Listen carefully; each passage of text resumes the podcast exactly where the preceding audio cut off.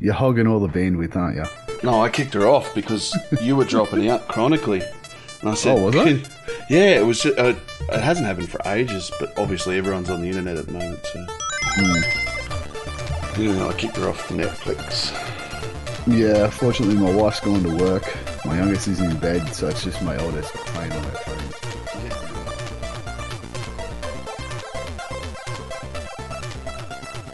Hello, everybody, and welcome to Pixelcast episode 66. I am fresh in lockdown, and despite the fact that I should have a lot of time up my sleeve, I haven't done any prep for this episode. But I am joined by two people that have apparently prepped appropriately. First up is Shaun Nicholls. No, I, I, I did not prep. I'm, I'm throw, I'm pulling two games from the last podcast back for a rerun. that's, that's the extent of my prep. Like, That's I'm more- just like, more than yep, I've cool. It, it's still more than you, but uh, Yeah. it's not like I've actually sat down and made a list. Oh, well, that's all right. Pulling things out of our ass is our specialty. Speaking of, Tim, any prep from you, mate? I mean, if by prep you mean finally getting fully vaccinated and actually going out freely for the first time ever in the last couple of days, then sure. Sure, sure. Did you get We- your we ramen? swapped roles. We swapped roles. I got my. Did you get your ramen? Last last step, you were looking. Yeah, that was really good. Although Yeah. I can't, like, because of the very still ineffective state of emergency that's basically like Australia except with bigger numbers. Um, you can't really get beer anywhere. So Ah, the dream of like doing that and then going to like a like small brew pub or something that the second half of that died. yeah. Well, you got the ramen at least. It was actually pretty good. Turns out a year and a half without like a food that you like that you normally eat a lot. Yeah. Better. Go back. Excellent, excellent. Well, tonight, uh, with COVID every, on everyone's mind in Australia, essentially at the moment, uh, we thought we'd talk about games that would introduce others to particular genres or even to gaming themselves. A lot of people have turned to gaming uh, to fill up the spare hours during this COVID lockdown period, and we thought we'd uh, perhaps give our suggestions as to which games you should tackle for newbies coming into the genre. But first, We've been playing games because that's what we do. Shaun, you're playing a game that used to be a Doom mod that somehow got taken down by ID and now it's a new game. Oh, you know, who who'd ever ho- thought you'd hear of a company screwing over a little guy that made a mod, you know, just because of, you know, um, IP infringement and stuff like that, you know. Kind of Um, actually sad that ID of all companies though, because they actually I think released like actual disc releases of mods before in the past. I I think I think it was Distant more past. ZeniMax than yeah, ID. probably the parent company that bought them out ten or fifteen Yeah. years ago. Yeah. Yeah, possibly. Yeah.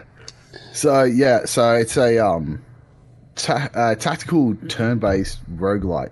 So the rip and tear of Doom with uh, out the fast pace and going oh shit, oh shit, oh shit as you're struggling to reload and trying to take in everything that's on your screen.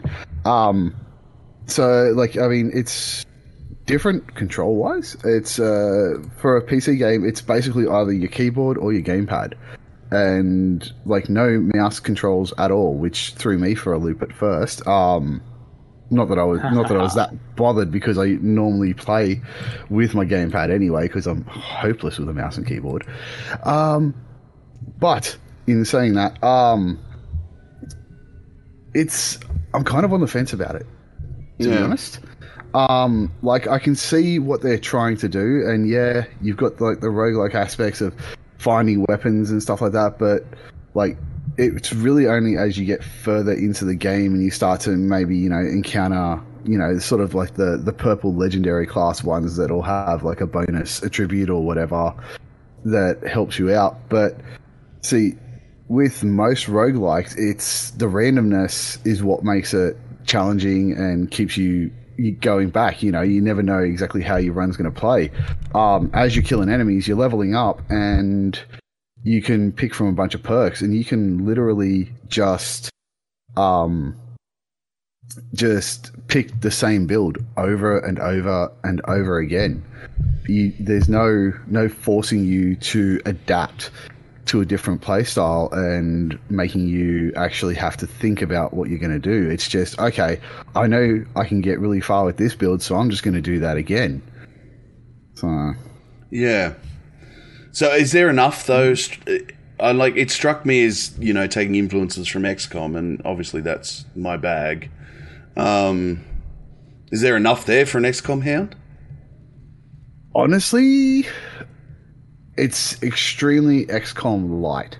Yeah, Um, like if I was to, like, not comparing it to anything that's real at the moment, but if I was to say, you know, like if if this was an XCOM version, you'd sort of almost expect it to be like a mobile phone version where it's just you know Okay. you there's there's no Overwatch. It's a got a very basic cover system, um, in which but you know and the extent of the tactics really was well, for me when I was playing was whichever guy's closest, I just shoot at him until he dies, and then I move to the next one.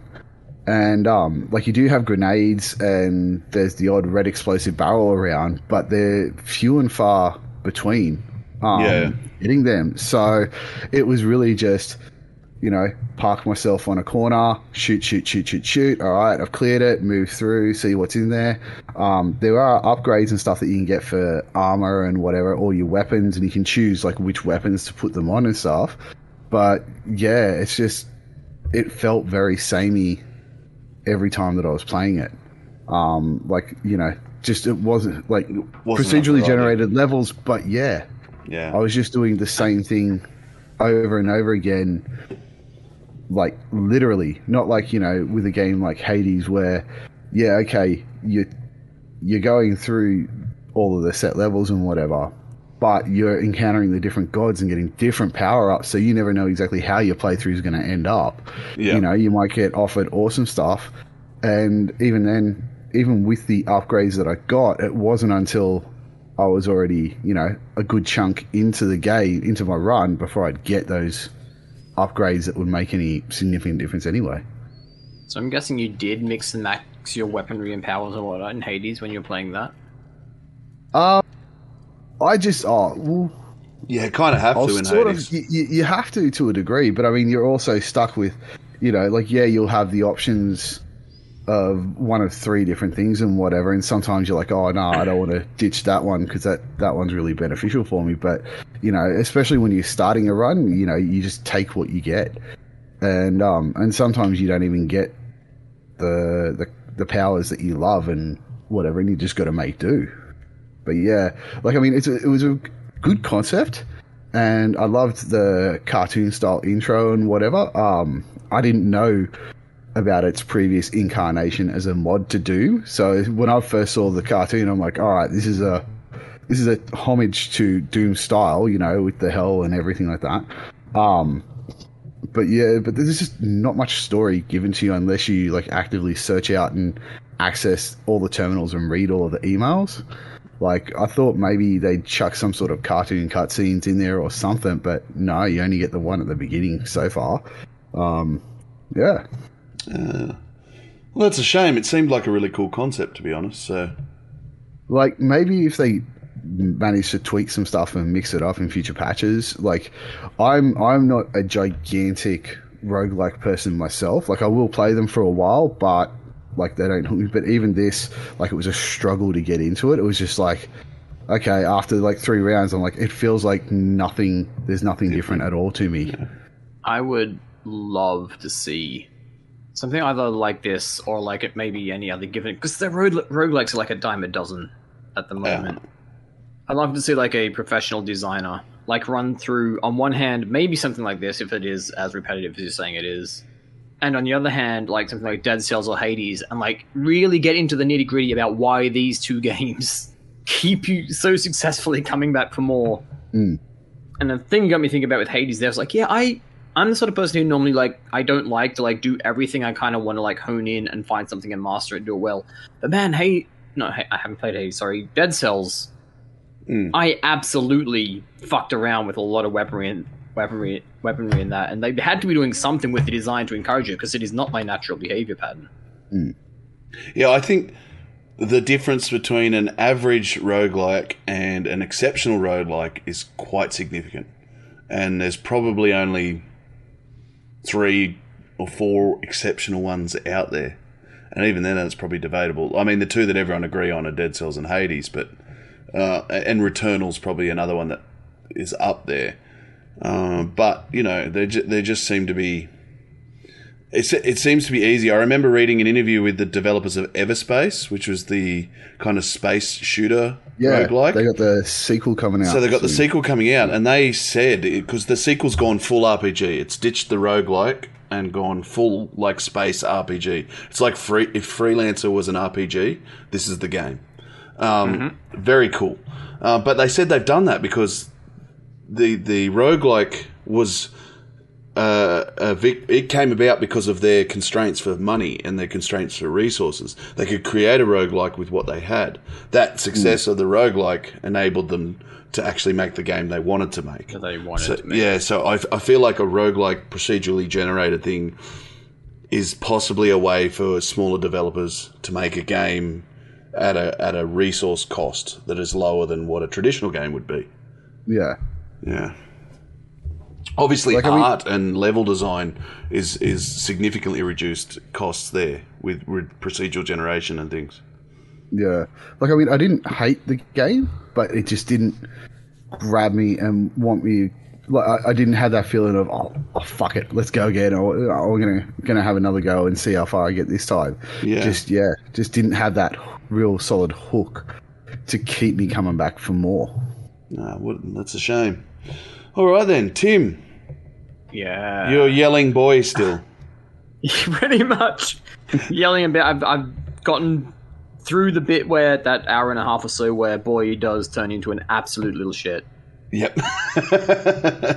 Um, I guess for anybody who was not listening to the last episode, I've been revisiting um the PS4 version of God of War on PS5. Still very glorious playing that thing in 60 frames per second.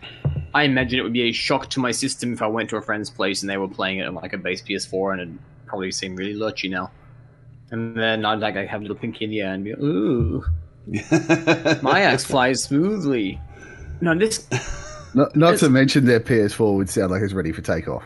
Oh, sorry, yeah. Like, why is this room so hot and noisy? yeah. Man, I mean, I don't know how much there is to actually add, except I forgot, like, how much content. Like, this game is freaking massive. Mm. And it, it doesn't, at least, I've done a decent amount of side questing, and it doesn't really have a weak link. at least I've come across so far.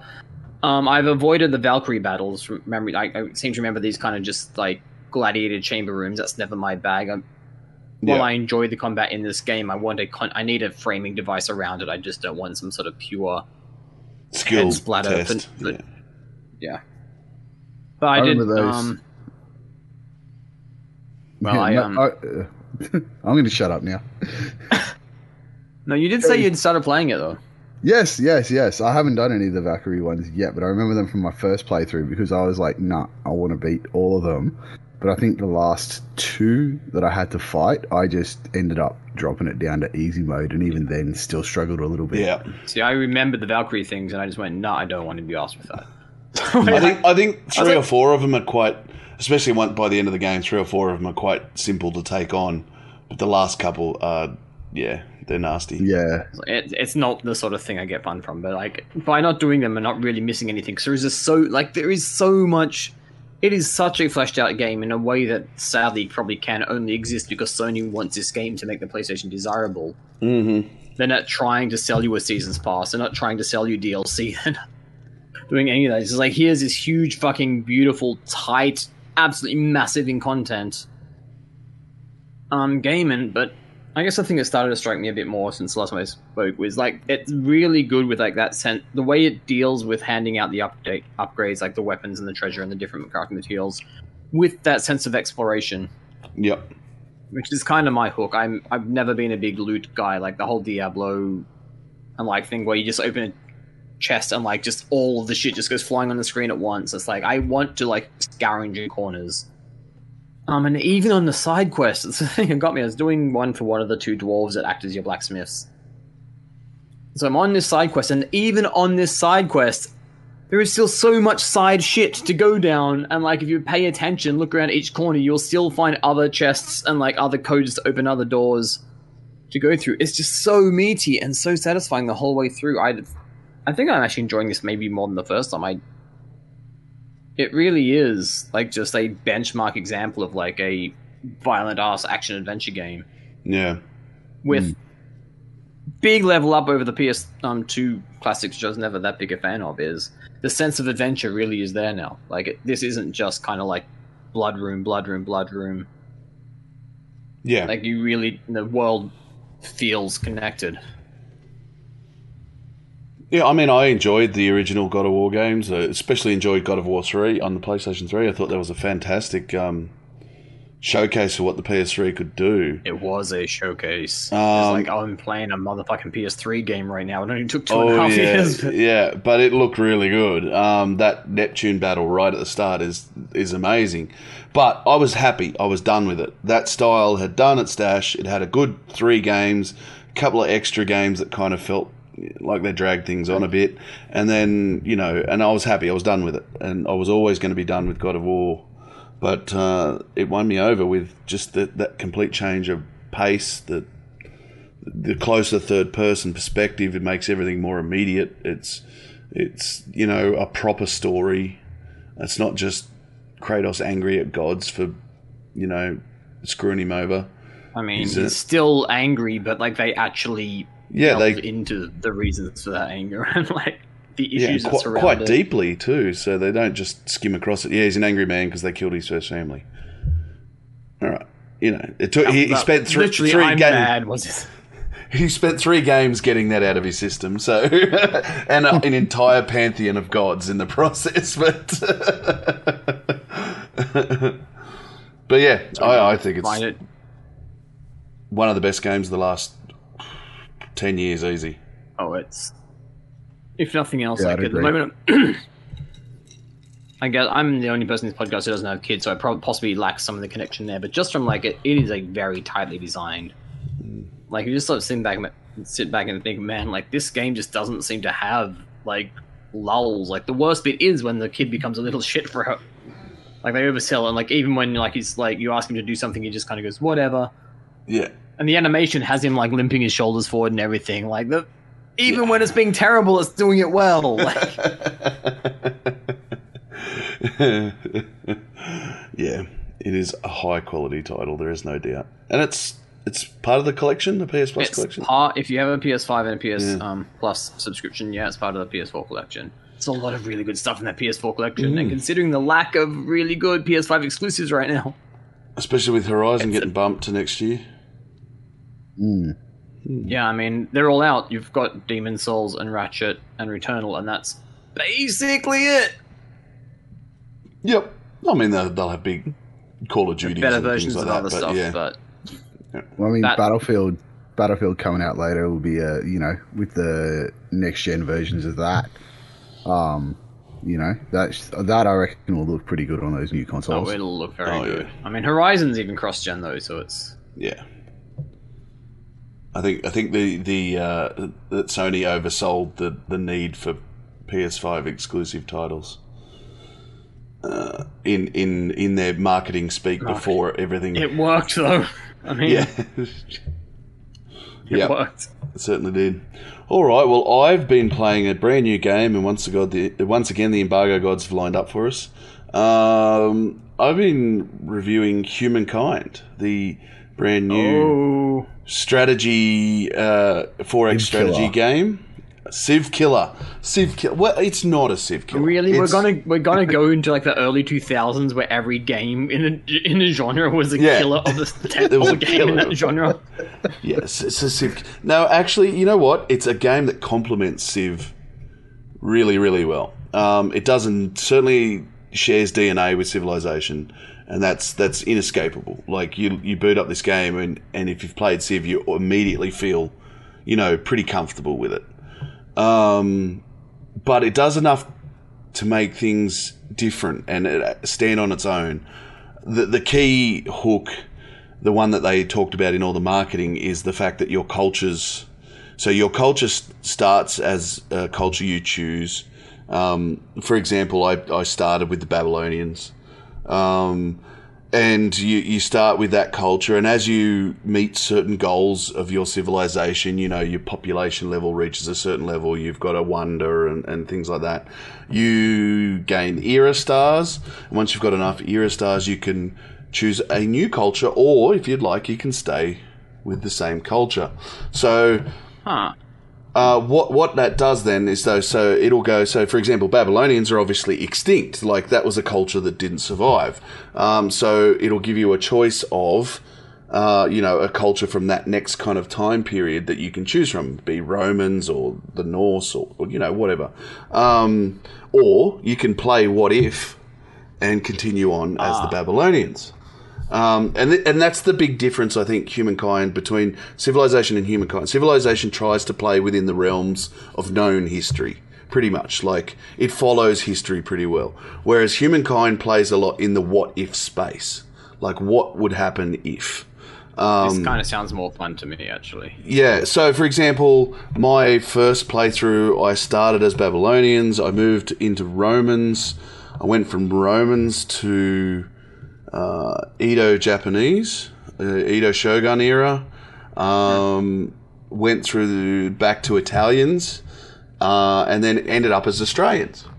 Um, Hey, and so each, obviously, each civilization has its own feel towards units and buildings and things like that. But the game very cleverly starts to mesh those in your cities. So you'll see influences of Japanese culture, you'll see influences of of uh, European culture all mixed in in all your cities and your and your and your uh, buildings and your wonders and all that. It becomes this kind of mishmash of cultures, and you get the bonuses from your previous cultures as well. So you've essentially created your own culture uh, uh, right. as, a as you challenge for play you. through. So you need to create the Blade Runner future. so it doesn't quite get that far in the future um, with, with it, and it also it's also a game that focuses more on the journey of the civilization than a victory by a prescribed condition.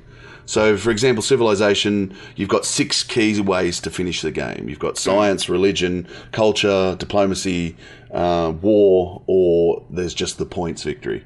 Um, this, you've got ways to win like that. There's a war victory and things like that.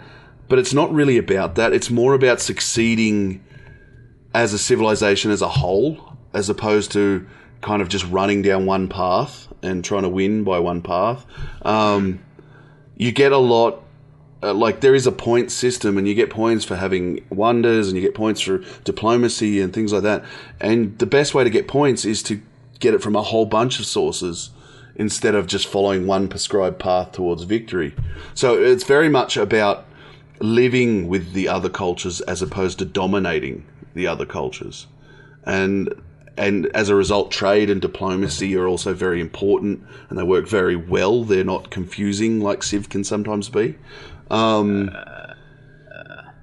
it, it's it's a really well put together game. The only the only major problem I have with it is when you're getting towards the end of a game, uh, it does get a little bit lost quite easily. You're not quite sure what you should be really doing because of that all in, encompassing kind of philosophy.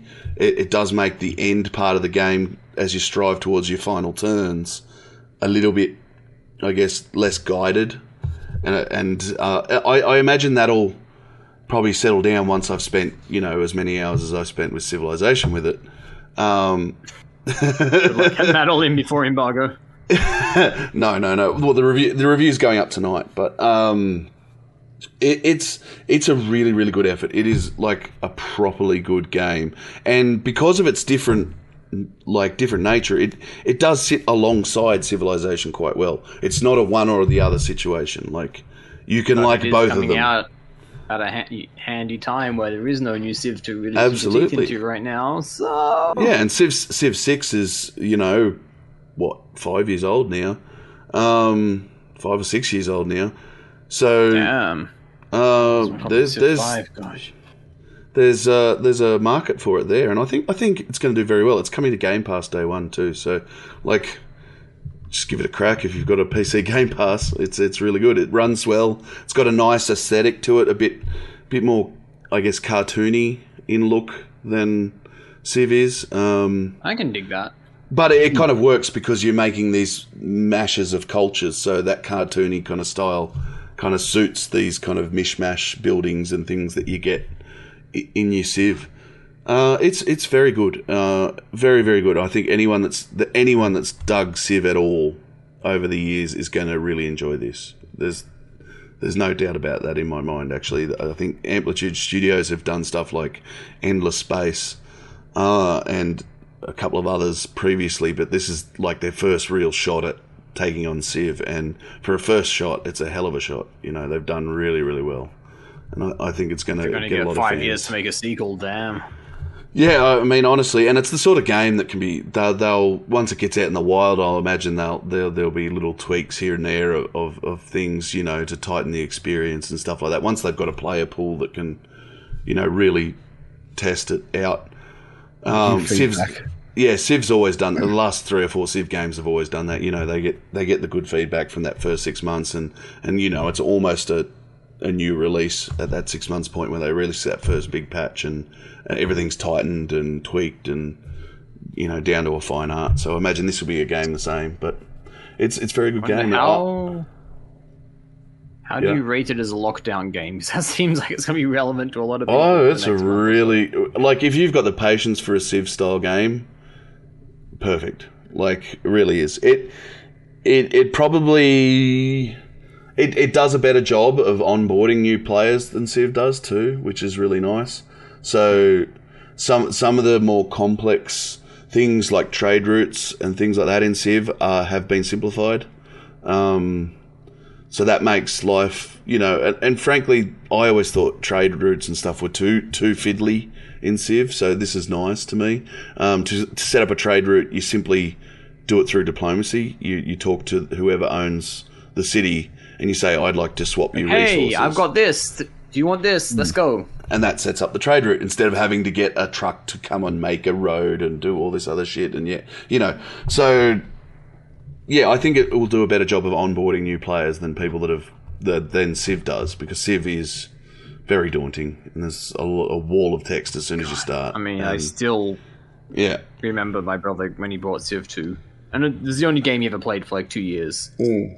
Back when we were both in probably middle school. That back when r- real instruction books were still a thing, it was an instruction book. Like it was a fucking Wow. book. it was the yellow pages. It was like flight sim books back then too. They were Oh man. like any enthusiasm I had to maybe try that as well. Like I, even, I just looked at that thing. and was like, I, yeah. I want to play this game someday. So yeah, Humankind does a great job of onboarding new people, and I I'm really excited to play more of it. It's Civ's always the game that I've played. You know, it's it's like Tropico for me. It's a game on a Sunday afternoon. You've got a quiet Sunday afternoon. You sit down and bash out a few hours, have a bit of fun. Um, it's a comfort game, so I think this is going to fall in that category quite nicely, and I think a lot of people are going to be pretty impressed. Cool. Those people have been long starved. They deserve something tasty to. Um, Yes, take it for well, we're waiting on Firaxis to do something. Come on, guys. New XCOM would be great. Anyway, we're going to have a break now. Tim's going to get some music. Um, Baba Yetu would be really good, Tim, if we're allowed to use that. They probably won't notice. yeah. we're not making any money off it, so yeah. and then uh, we'll be back to talk about icebreakers, uh, icebreaker games, and games that will get people into different genres and game gaming in general.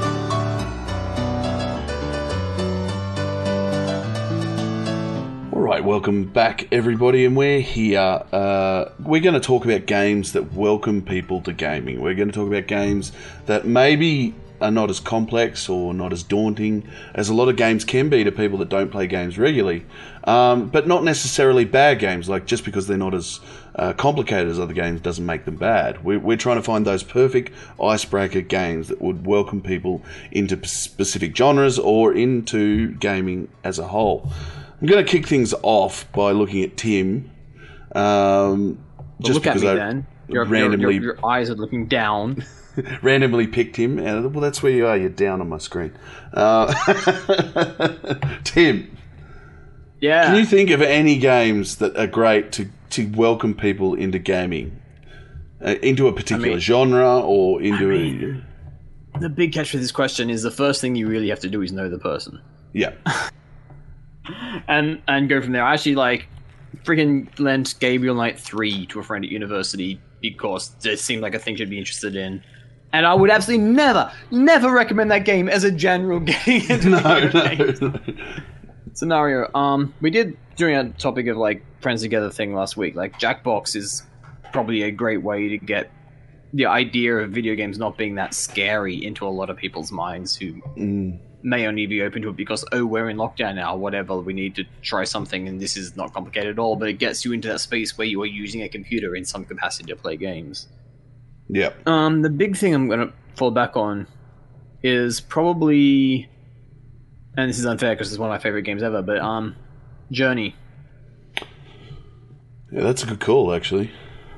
Like it's still kind of fiddly to play with, but you will because it's so friendly and you will get carried through and it is just like just such an aesthetic marvel even now. Um I've given that to a couple of friends. Literally gave it to one when I a couple of weeks after I first played it when it first came out in 2012. Gave it to a friend who almost never played games. Literally just sat down. I, I just I'm, I'm just sitting here in the corner and drink a beer and watch you play this game.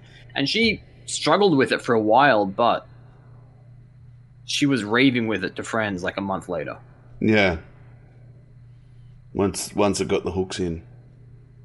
Because I mean, you, you, you can't fail though. So it, like, so long as Yeah. you have the patience.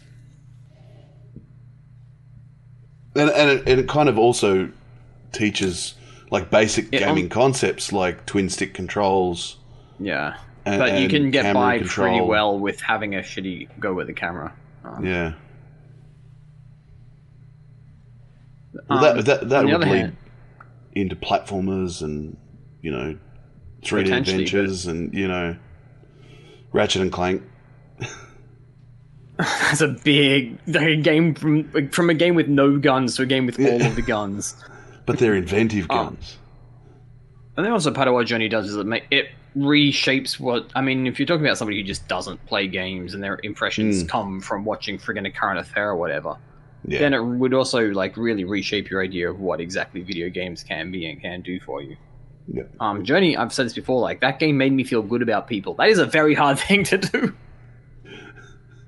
It's pretty hard to feel good about people at the moment, isn't it? So more of that is welcome. Yeah, I mean, I mean, Journey's just like the most accommodating thing ever. Um, but I am looking. I've, I've beside me. I should maybe throw these out because it's complete useless now. I've got like a bunch of mostly empty PC DVD-ROM cases, half of which came with a Steam key and no disk inside. When I Yeah, yeah, them. yeah, yeah. I got a copy of Saints Row 3 or is it 4 here? I'm thinking like the intro to that game for a certain subsect of people and you will know who they are. Yeah. You could sell somebody on trying Saints Row 4 by just having them play the first 10 minutes. play the yeah, yeah. If you've got any Naked Gun or Hot Shots fans amongst your family, Saints Row is probably a winner. I mean, if you just don't play it let's the spoil the intro. If you like know a person who would be into it, if your character climbs up the outside of a rocket ship while all of your teammates get like radio in over the top, please don't do this. You're wasting your life. Phone calls while the friggin' Armageddon song plays. that, that scene kind of accumulates with you falling into a landing in the White House and becoming the president of the United States of America Yeah. You will know who the people this game will appeal to are, and like everything going on from there is that silly. It is a bit more mechanic mechanically inclined, but the tone of that game is so strong. Yeah, yeah. And it also it's it is a game that um is quite forgiving too. Yeah, like it- it I've always said Saints bonus Row. Body, if you want to play as whatever you want to play as, you go nuts. Yeah, I've always I've always said Saints Row by being this game that manages to take aim at everything in its humor is actually more welcoming than just about any open world game out there. Because it takes aim, but it doesn't. It doesn't judge. It's just having No. fun with everything. I think. Yeah, I think that's the key. You know, it's it never punches down. It, it always punches with or up. I guess Or just wherever, really. wherever really, and then yeah, it's never mean. I guess to anything, except you know the bad guys, but you're killing them anyway, so that that, that entitles a, a fair bit of meanness. Or Shaun, violating them with certain weapons. not in four. No, that had the dubstep gun, which is the greatest Oh, yeah, weapon in Yes. in in history. Is the dubstep gun. People start dancing to dubstep and their heads explode. yeah. Um, so I've got a couple. best time, I've, I've, I've got a couple of uh, games that are definitely on the list there for um, what you can use as, as gateway games. I mean, as we talked about in the last uh, last podcast, Stardew Valley yep. is a game that's very relaxing, very chilled. You know, you can do everything on your own time frame. Co-op there probably helps as well, though, because Yeah. it's also weirdly daunting early on. Actually, There's- there's so much stuff you can do in that game. There is there is a lot, but I mean, you can literally just farm and just do that if that's all you want to do. You know, you're not forced to go on to do anything. And um, yeah, same with uh, a game like Minecraft. Like, yeah, it gets really complex down the track. And originally, when it came out, you had to, you know, you had to learn what the recipes were and whatever. Um, nowadays, on at least on consoles, I'm not 100 percent sure how it is on PC. But on console, you just if you've got the ingredients, you can just bang create it at, at your crafting table. So that takes a lot of the frustration out of it, out of trying to discover, you know, the right combination of items in what slots in order to make stuff. Um, so you know, and and as, we mentioned last time, it just you can basically let your creativity run wild. You can just you can either play it survival mode and you know try and find everything to build everything properly, or you can just switch it to creative, who gives a stuff, and just you know build a giant freaking treehouse, you know, with a lava fountain if you want. Um, it doesn't, you know, it, it's just it just it's more about exploring the creativity, you know, and that's why Oh, my just dump a kid in front of Minecraft on the first day they're old enough to talk, and they'll figure it out. I think. Yep. My my almost eight year old loves it you know and she will sit there and play it and she's like oh have a look at my house and she you know she's got this whole you know four story house built and in there's you know different Yeah. rooms for different things and she's recently discovered they've got axolotls in there so she's trying to get axolotls and she going this this is going to be the pool for my axolotl daddy all right cool you know I it think just the big part of the appeal. I don't think you could onboard an adult into Minecraft as like a gateway to gaming. But for kids, I I think there's like they don't have a preconceived idea of what anything they're making should be yet, No. and that's probably very, very liberating for like the, just the sheer building whatever the fuck. Yeah, Yeah. it's just a, this blank That- canvas that you could do. Whereas I would be like, with. this house doesn't look like what I thought it was going to look like. I'm disappointed. I'm de- I'm demoralized. I'm going to walk away now. Ten year old me would have just been like, bam, bam, bam, bam, whatever. Yeah. Yeah. Like when you used to make spaceships with your Lego. They never looked like a spaceship, but you thought they looked like a spaceship. yeah Your head was a cool. as long as it had there's a pointy, a pointy end and something that looked like an engine at the back, it was a spaceship. Yeah, you know, it. maybe some wings, maybe not. um, but yeah, apart from those, um, Human Fall Flat Mm. was a game that I discovered um, when looking through for potential candidates for my uh, couch co-op video series, which has just started last week. Um, and yeah, that one, that one I actually, I originally did a video with my youngest playing that game, but the sound bugged out, so I've got to redo it. But in from the start of that, like you know, it it's it does hold your hand. Like you can pick up these remotes and stuff, and it teaches you how to do everything. And then it's just it's just a puzzle platformer. Like there's no consequences. If you miss a jump, you just fall back into the world. And you know, but it really it it provides a foundation of you know part platforming, part logical puzzle solving. You know, thinking, okay, so how do I get that box from over there to here to hold this switch down, and stuff like that. And I was actually really impressed with what I saw when I was playing that with my youngest. I, I there's a very similar game to that called Gang Beasts, which is kind of got that same jelly type character. Um, I tried that, but it just it it's it seemed like it was more of a one uh, like a fighting thing. It is. It is. It's, it's like a, a team a team fighter. You know, you get four players, and it's a game that they had at the local um, video game bar in Canberra. And I went out there with my wife one time. She doesn't play video games. Um, and we sat there and played that, and she loved it because it was a simple concept. These kind of wonky people that were physics based, and you kind of had to grab them and throw them off the edge, or you know, the the put them into the meat grinder and whatever else was on there. It's all very silly and and jelly like characters, and, and it was a simple concept pick up and play. But um, yeah, it was. It's a it's it's almost perfect sort of game for that environment where gamers are coming in with people that aren't gamers and it's going to be something that pleases the crowd. Or if you have Street Fighter there, that's no fun because yeah, the you game had is that gonna, one guy that just annihilates everyone. You know, knows how to pull the moves and whatever, Yeah, yeah. It's like when you come and visit and we play Mortal Kombat, Shaun, and you feel upset. and you just thrash me every year, and yet I still keep coming down for the marathon. Although COVID may put the kibosh on that this year, yeah, it might do. But yeah, I, I, think might that, have to. I might have to stay up all night in my lounge room and join you You've- that way. I mean, we're speaking to a specific age range here, but it's so long as there's nobody who's too good at it, Street Fighter is actually a pretty good way to go, Yeah. especially if you have people in their 30s, because they will have memories of it whether they want to or not. yeah, Hmm. and you know, and they all know that if you smash the punch button, E Honda will do his. I can do like Chun Li and just Yeah, like yeah, wiggle yeah, leg around. Yeah, yeah. So they they know that because everyone played Street Fighter at the arcades if they're in that of that age. Or the roller skating ring or the fish and chip shop, because that's where Yeah. it was back then. or the Super Nintendo, you know. Um, Mortal Kombat's also worth mentioning because it brings in a crowd quite well, especially for people, you know, of a certain type. That that, that gory nature of Mortal Kombat makes for a great spectator sport. I think um, it, it, it's a bit harder to get people playing it with Mortal Kombat, but yeah, it certainly brings. I remember that was a huge thing as a kid. People you would just line up and watch Mortal Kombat because of the fatalities. That was you, you'd, you'd have Oh, it was. huge. Also, you of felt like if your parents knew what you were looking at. no. See, I was always the kid, and I did get to play it at home. I'd be like, "Dad, come and watch this." I've just pulled Oh, his yeah, spine out his asshole. You know. Boy, did we grew up in different worlds. We, when we got a Mega Drive, we got the 6 in 1 cart and it had Streets of Rage on it. We were forbidden from playing that copy of Streets of Rage. oh, ouch! And I think like Yeah. a year later, like we finally were like sneaky enough to do. it. We had a friend sleeping, staying around for the night, and the parents had like some dinners, party, whatever. Yeah.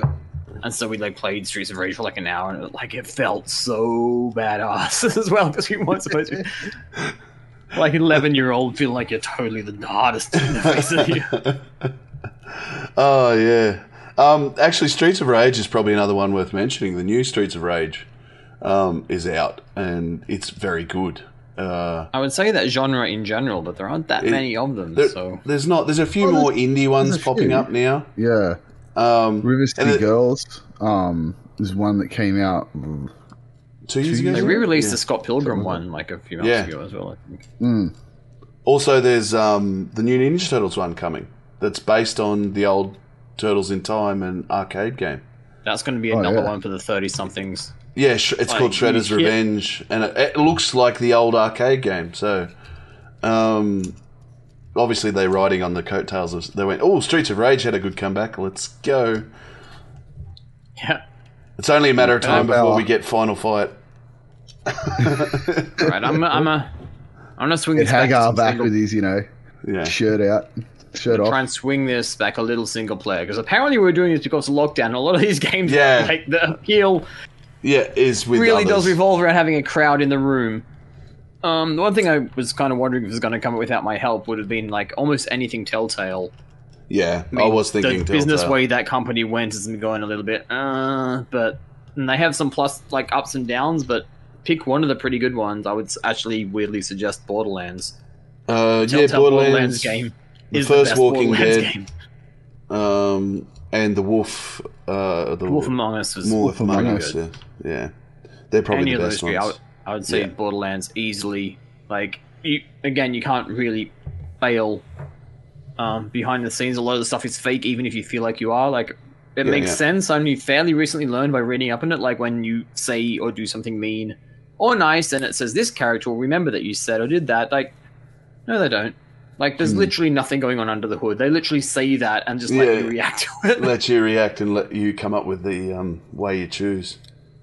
But it's Um, also it's unlike I mentioned before with say Life is Strange, where like the even with the ability to rewind time in that first game, the choices actually get really really intense.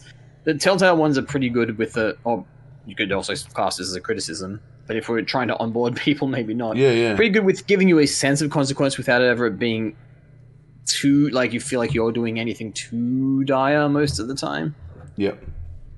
I yeah, I, th- I think Telltale. Um, also, the the games that um, are in the, the Dark Pictures anthology. If for someone that likes horror, that's the same sort of thing. Like almost that interactive movie where it's like choose your own adventure uh, as a video game.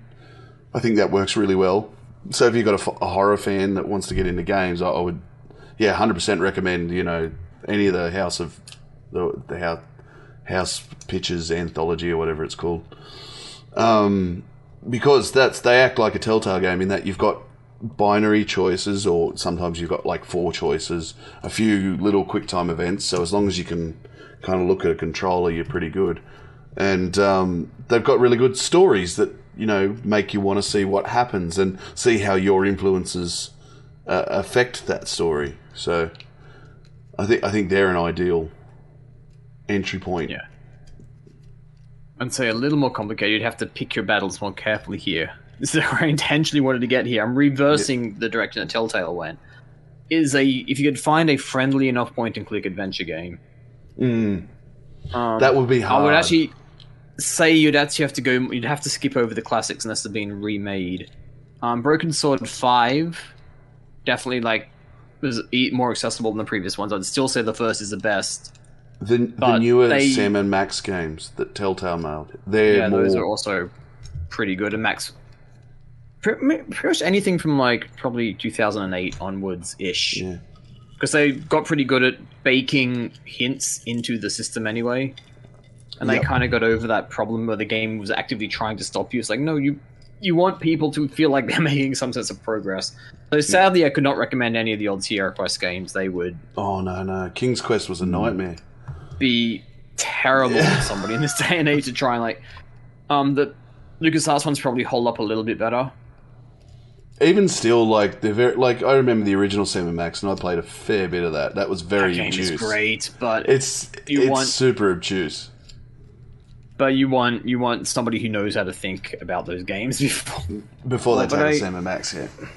Yeah, so I don't kind of want to say Broken Sword Five specifically. I remember one or two puzzles in there were a little off, but it did like it very like it had staged from memory staged clues that it would give Hmm. you, which helps. Um, because that's what I, I remember- I, I, I remember playing John. back in the day, um, Full Throttle, Yeah, um, and that one, again. like, I mean, that was that, That was would probably to be the better- internet and whatever. And Yeah. they, what last year, I think they released a remaster that's on yeah, Tim, Xbox I Game think Tim Pass. Schafer managed to get all of his stuff yeah. cleaned up a little bit. The Day of the Tentacle one was actually very good, although that That one's maybe hard a little to bit too much Yeah. unless you you're dealing with a friend who's already into No, but f- full fr- full throttle's definitely doable. I think by someone as long as they can work a mouse, really, and it's a cool story.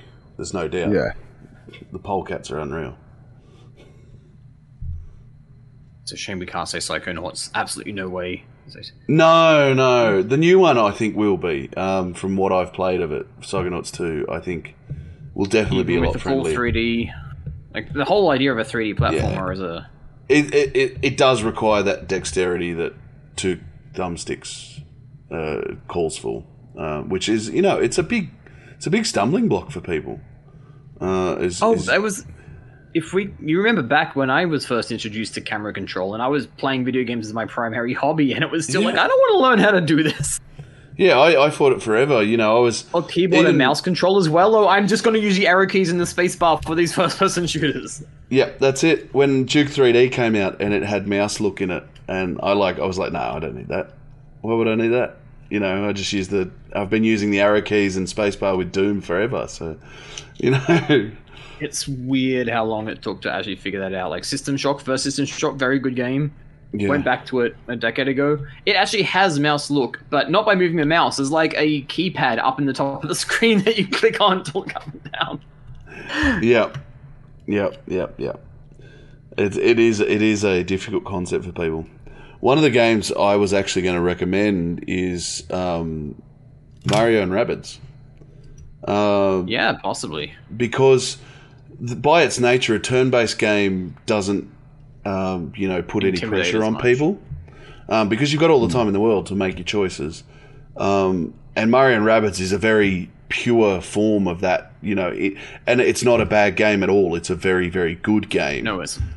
I Uh, really like that game actually. Yeah, I really like that game too, and it's just it's simplified the complexities of something like XCOM into a into a a game that everyone can tackle, I guess, without having to have this inherent knowledge of what a turn-based strategy game is and cover and Overwatch and all those other terms that anyone that's played XCOM knows, but uh, you don't need to know that in Mario Rabbids. It, it teaches you, it guides you. It's got a easy mode that doesn't punish you for choosing easy mode.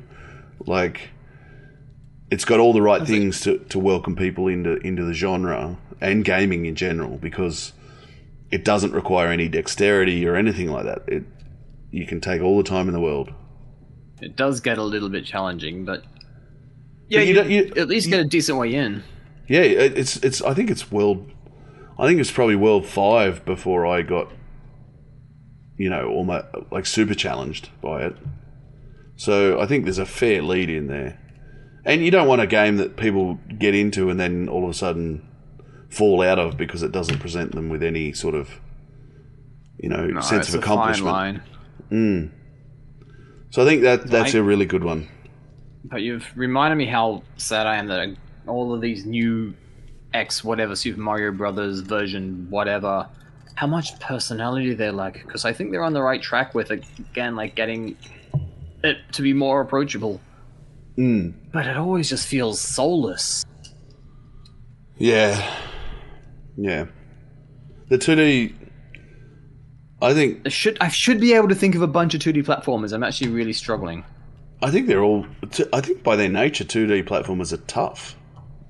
Like, But so easy to pick up and understand. Yeah, like you can jump over whole hit enemy. Like but I mean, you look at some of the best ones, like Donkey Kong Country, um, the recent ones. They're tough games. They're like properly challenging games. no, you they are Yeah. not easy Yeah. So at all. fantastic games. Don't get me wrong, but yeah, they they make you want to throw the controller at points. Like something like yeah, Hollow Knight. Nope. Nope. Yeah. Mm. Yeah. Even it- Shovel Knight's like a little bit too hard, although it feels really good. Like it, it's an odd. Does it does it have to be e- easy though? As long as like it's a sort of thing that, as you said, as long as they get what they're doing, yeah. you know, it doesn't necessarily have to be I- an easy game. And I think that's where the original Mario games did so well. Like the original, like Super Mario World, the first, the pure Mm. the experience first of Super Mario. was yeah, insanely difficult. but Like you kept coming beat it. back. Yeah, You knew where all the warp zones were. To try and get up to level eight straight away. well, I didn't. I didn't know about them, and I, I didn't have anybody that knew about them either. So you know, I didn't oh, have. Really? of That was the shit that went around in the school. Yeah, Like, everyone talked about that shit. At It's like it was schoolyard. I- One I was person in had a a magazine, and then everybody Yeah. found out. I was in a lower socioeconomic area. I I had the Nintendo. One other kid had a Sega. That was it. in our year, we were the only two gamer kids. So you know, I, I didn't really Ah, have yeah, anyone yeah. to talk talk with about it. You know, It was that. It was that. Definitely that schoolyard sort of thing. That's how secrets and fatalities and everything got passed around. Was in the schoolyard back then. Mm, you, you'd take a Oh, game in and swap it with your mate and whatever. Oh, yep. You just dropped out for a sec. That's all. You're back now. yeah, sorry. So though, like, I don't think being easy, like, there's a difference between easy and accessible. Yeah. I guess. And if a game gets like really, really tough when you're not committed to the hobby in the first place, that's Off-putting. Like you don't say, "Hey, You- your first video game, try Dark, Dark Souls." okay. I got yeah, Barry would. got some Bloodborne over here. It's really yeah. good. it's funny Yeah, though. I mean, we're talking it about. get- Oh, you go. Yeah, I was just going to say we're talking about introducing people also not only to gaming but to different genres, and that can almost be as tough. And I was actually thinking of like the the Soulsborne genre, and it's one of those ones that I've I've kind of wanted to dive into, but I've never. I've always bounced off it pretty hard. Well, there are so hmm. many types of games now. Like realistically, Yeah, you don't have to be able to get into everything. but Oh, in that instance, I thought Jedi Fallen Order does a very good job of introducing Soulsborne concepts um, without And the and the Star Wars yeah. wrapping probably helps. a Yeah, lot. that that wrapping helps, fact, and it's less obtuse than a From game. any game that's actually tied into like a popular movie or piece of media that doesn't suck, and there are more of them now than there used to be when they were kids. Yeah, yeah, That may not be the the um worst way to go. I'm just gonna throw Bastion out there because I'm looking at my Steam list and going, yeah, yeah, like that game is very straightforward to pick up, but a lot of fun, and it hooks you immediately. uh, Like, with that so wonderful weird stuff storytelling. going on. Yeah, Like the world's cl- literally collapsing around you. You got the narrator there, and he's got like his vo- his voices. See, this is why I cannot agree with you, who say that like Kratos has by far the like hands down the best voice performance in video games. Because there are some, there are just some out there that are really good. oh, I don't know that it's, it's the absolute best ever, but it's certainly a. I think it's one of It the best up there. casting choices. it's Uh, perfect casting. You yeah, could not have yeah. cast him better. But same with the narrator in Bastion. Like, man, like I could listen to that guy like on a rocking chair, like Yeah. sipping whiskey, telling me stories. yeah, you need audiobooks read by that guy. You know, I would start reading audiobooks. Like, I, I'd, audiobooks I'd listen to Eat, out. Pray, Love if he read it out to me. I'm, I'm not a person who will go to a movie based on the actors at all. yeah, My girlfriend recently gave me a "How old are you?" based on what the how many of these famous people you recognize BuzzFeed quiz, and I knew like three of them. Quite proudly, I do not give a shit about celebrities. But if you told me that this book, irrespective of who wrote it or what the book was about, was read by the Bastion guy, I would probably give give it a go. audiobook a spin. Yeah. there are a few, uh, yeah, performances, I guess, in games that that are memorable like that. And yeah, got, Kratos is one of them, but uh, definitely the Bastion guy, the old fella. It's just such that soothing country porch But- type voice. Soothing but gravelly at the same time. Yeah, yeah, like like an old blues singer or something, you know. He breaks out into a version of Boom Boom and plays some John Lee Hooker and very cool. Um, anything else we can think of that, that welcomes people in? It Uh, is I- a it is very daunting now. I, I would- think. I mean, actually, if you want something with the camera control is to be taught but doesn't matter, something like um, say Gone Home, Yeah, or Dear Esther, or probably a little bit less the Esther. I've actually um, I've actually forgotten the name of one of my favorite games, The Last Generation. Now that's really embarrassing. Um, crap. What Become of Edith Finch. Yes, that game is amazing. Yeah, And I think most people would be able to muddle their way through it and have a really meaningful experience from it. Yeah, because because it's a story. It's it's like it, it's once again an interactive story. It's about it's like exploring and like just trying to Yeah. find the way through to each point. Like it doesn't require. So I I get I might my head could be completely wrong, but I think my main issue here is like things. For example, that third person camera. It's like the basic dexterity and the amount of stuff you're expected to be able to translate into controls Mm. immediately. If you haven't been like eased into that by well, um, it's different when you start as a kid. You see this, everything is new to you, so of course everything's Yeah. hard to do. But when you're an adult, like if you don't know how to do it immediately, you're gonna Bounce. lose interest and like go read a book or turn on Netflix or whatever. Yeah, yeah, yeah. I, I, I think um, that's where you know you mentioned uh, you know movies movie based games um, would help cushion the blow. Also, things like golf, or you know, that's a concept that like Mario Golf or everybody's golf. You know, it's it's that I hate golf, but everybody's golf is pretty fun. you know, it's just that simplified version of the sport that anyone can, you know, as long as you can press a button three times and There's aim. a reason why Wii Sports was like like this kind of bonding experience. Yeah, Um, a terrible example for right now because that is an app like that. That game is where all of Nintendo's crappy little family photo shoots began. yes. All their advertising. Remember that era? now. Like a Yeah, decade yeah. of that shit. Yeah. now they've got Isla Fisher doing Ring Fit. Eh. Actually, Ring Fit, you could you could probably do worse. Actually, as a lockdown sales pitch, like this game. Yeah, yeah. I still haven't played it, but I've heard it is legitimately actually kind Oh, of it- an adventure. Like this, It, it it also does bust you fairly well too. So it succeeds in both counts. I would. yeah, I'm, mean it's not going to test a, a world class athlete, but Joe Blow that's been Well, sitting on his freckle in lock lockdown's probably going to get a bit of a challenge out of it. and certainly plenty of people thought that way because during the first lockdown we week weren't state of emergency in Japan, where I actually did not leave the home for a month until it turned out Yeah. nobody was behaving in this stuff. Like I did look into buying it, and it was only available for like double the price of what it was supposed Yeah. to at retail. Like, Yeah, I um, I'll stick with my uh, Beat Saber and Box VR for the fitness Yeah. wise stuff because that really gets me going. oh, Tetris So- Effect. Tetris Effect. That's, Yes. Mo- most people, even if they haven't played video games, understand the concept of Tetris. Yeah, my girlfriend had surprisingly had never played Tetris before, but holy crap, Tetris! In fact, there was a month there when she like that was when she figured out how to turn my PlayStation on by herself, and where I was and I was just being sent to bed early. This is like I can't stay up and do this anymore.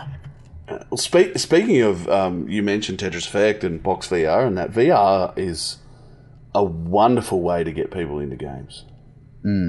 If you've got the gear, like, because it comes with that sense of wonder. It's that But curiosity. This is this future we were sold in these cartoons and the Yeah, yeah, you know. And, like, I, I actually got my dad to play. Um, I think it was one of the, the little Eve shooter games. You were just sitting in a turret in a spaceship shooting at enemies coming at you, kind of like that scene in Star Wars where they're in the Millennium Falcon shooting Tie fighters. Yep. So that was that was basically the game.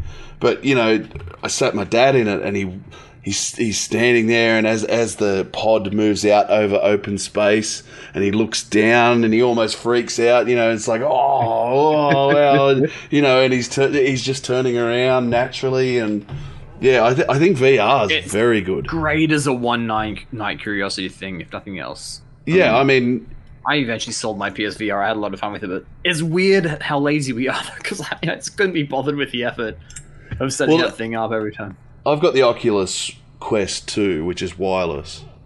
And that's fantastic because it's got its own internal storage, so it's got the games built into it.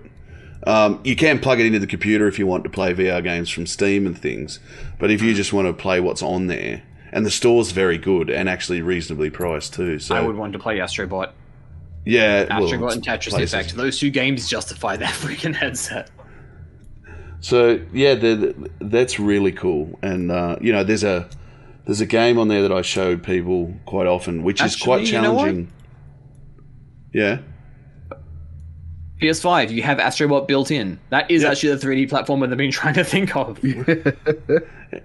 Well, yeah, it's designed. It does get kind of system. challenging, but it's short. It shows off the controller pretty well. Like there's a whole bunch of little curious curiosity things there. It changes stuff up a lot. It's very easy to understand straight out of the box. Yeah, It has a lot of nostalgia for anybody who may have. So the thing, I think most of the people that we would know personally would have had some exposure during their school years at the very least, and would have some Yeah. nostalgia with that. They just didn't pursue it as a hobby afterwards, which is also fair enough. yeah, yeah. So the sheer amount of like nos- nostalgia. Um, slight spoiler for like the very end of that game is, but it, there is a bit where you fight the fucking T Rex in the PS1 demo disc, and it's it's glorious. Yeah. Well, I, well, I know my brother. He he's been in lockdown, obviously, and he's up near Shaun, lives up near there, and I sent him up my old um, 360, so he had some games to play and something to do. And yeah, the first thing he did was he grabbed a whatever version of Tony Hawk he could on the 360, and he was back reliving Tony Hawk days. And I could see by his uh, login on on Xbox Live that that's that Live, was you can see he's been playing. It's just been playing Tony Hawk. Whatever Tony Hawk he got a hold. I think I I might have had like American Wasteland or one of them on there, or Tony Hawk Four maybe. And he was just been hammering that because you know that's what we played as kids, and he hadn't hadn't played anything since. You know, so Yeah. Actually, you know what? I could throw all the games in the world, and it is partly matching. So, for example, a Tony Hawk is not something I would rec- recommend No, to no. anybody. But if you know somebody who played a lot of arcade stuff, or specifically skateboarding or whatever, yeah, yeah, the the, the, the main it's lockdown. Lockdown is what is going to get people into games. yeah. Hmm. yes, That is The- what's going to create the patience for it. yeah, because you got You're nothing. going to throw down the better controller and be like, I haven't got time for this, and then like 15 minutes meekly come back going, yes, I do. I can't go Yeah, outside. I, I can't do anything else, so may as well. I've walked Yeah. around my yard um, um, and I'm back. All right, let's do this. Somehow watched all of Netflix. I'm saving all these TV series for when I have um, an operation on my arm, so I've got a heap of Netflix there. Yeah. Um, but yeah, I, I think that's probably we've covered a fair bit there. Um, yeah. Now There are games this whole out there- gaming that's going to come down. Is that going to be what does it? Is the comfort of it being on Netflix going to be? I think well, that's going to be mobile face uh, based, and I think mobile, well, essentially mobile games based, is what they said to start with. So, I mean, mobile games can be very easy to get into. I just don't like the way they go about making their dollars. Oh my god. So I said I've only been playing um God of War. Like I actually download. Like they released a freaking Nier game on mobile. Did they? and it looks like they made a decent amount of effort to it. But oh my gosh, it started like throwing daily rewards, and like the combat system seems to be playing itself. And I was like, yeah, no, no. I don't think I want to do. It, it also doesn't help that I finally actually have time, which also means I'm not in a train, so I'm not going to sit there and play on my phone Yeah. when I actually have the option of using the TV. But yeah, I'm sitting there going, nope, no, God, I Yeah. hate games that are free. Yeah, they, well, that's it. They they really um really get nasty now on mobile. Some of them are. It's like I, I, I was happy with the era where it's like you could pay five bucks for a full thing, and now it's like most of the people aren't going to pay anything if they see a price tag, but we're going to like trick a few people into spending five hundred dollars. Yeah, some mum with an unlocked phone that kid gets hold of and buys six hundred candies or something. Yeah. All right. Anyway, we should maybe switch the topic back from just shitting on mobile games. Shitting on mobile games. it is very easy. All right, we'll give everyone one last chance. One one game that you think could bring someone into gaming. We got nothing left. Um, Oh, I, I, hey, I I'm giving wasn't lots of stuff. Go gonna Shaun call- first. I need to think. Go, Uh, Shaun. um, Mario Kart.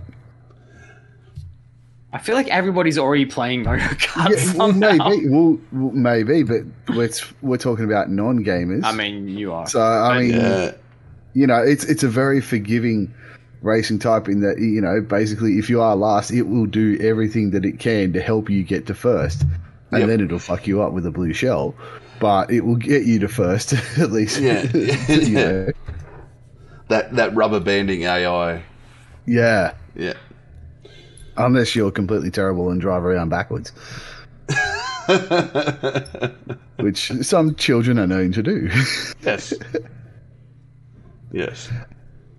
Um, but yeah, no, it's it's it's sort it's the sort of game where you know, obviously, as you play it more, you you will get to the more difficult races. But from the beginning, you know, between just the the basic driving of it, you know, and and the rubber banding AI, it is very forgiving, and um, you know, it, it can be then a gateway to say from Mario Kart to your Forza Horizon style games, you know, which are still arcadey, but you know they got a bit more realism to them and whatever. Um, yeah, that's just my thought. Tim. yeah, I want to say Audiosurf. Ooh, cool But we may have gone. I I haven't played it in a while. I may have gone to the point where I don't know if it actually plugs into streaming services. We may have like gone past it if it requires. yeah, no, it, it files from the only drive. uses MP3. See, we may have actually gone past its use by date in that regard because I don't know how many people are going to have MP3 fi- MP3 folders on their computers anymore. No, no. In which case, um, probably anything. Well, not anything, but a good number of bit trip bit trip stuff. Yeah, Runner two was really good, yeah, not, and not as simple, Cool. charming. It would actually have the um, platforming sensibility about it, but it. I mean, it is like largely um like rhythm matching. Yeah. I I want to say um, something like a tower defense game, like Defense Grid, something like that. Um, uh, even uh, the Pixel Pixel Junk had a good one. Pixel junk, yeah. Yeah, um, but I think the the Defense Grid ones are really good in that.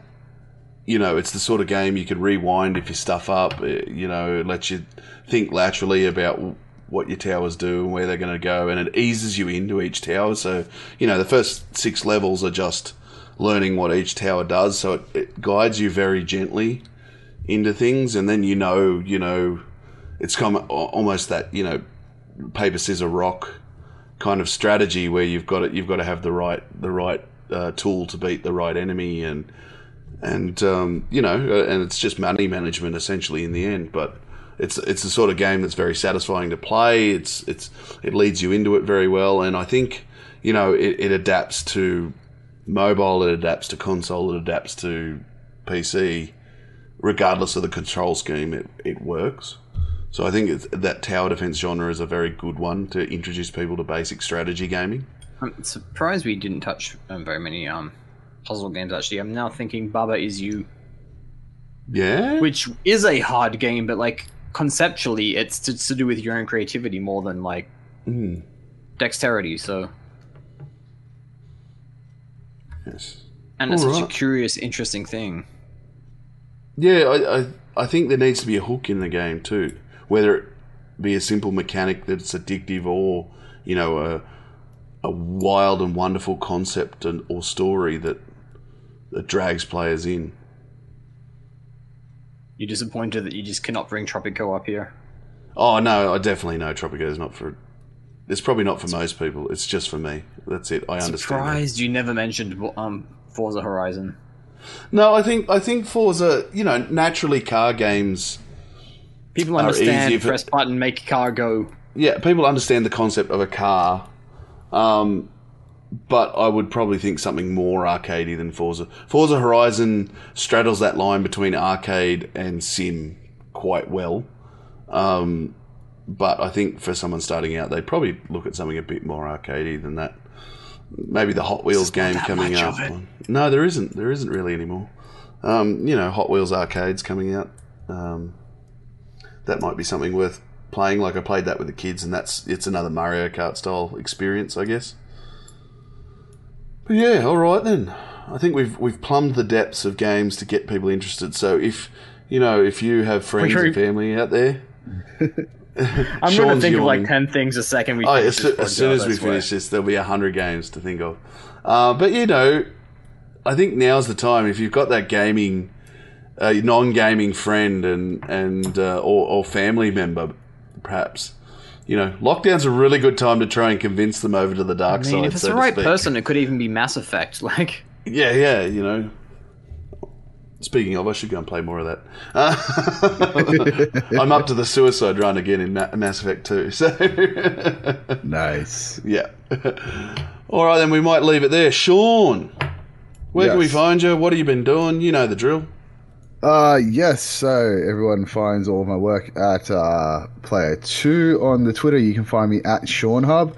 Um, I'll have the review for Jupiter Hell coming up very soon, um, maybe even by the time this podcast goes live. Also, look out every week. I think it's going to be Wednesdays that it's scheduled for uh, my new Catch Co op series where I enlist my children to. Uh, join me for some couch co-op gaming to show off some of the some of the games that are currently on Xbox Game Pass that you can play in lockdown with your kids. or just you know with your significant other. Excellent, excellent. And the first episode was The Ascent, which, funnily Yes. enough, is probably not appropriate for young kids. But No.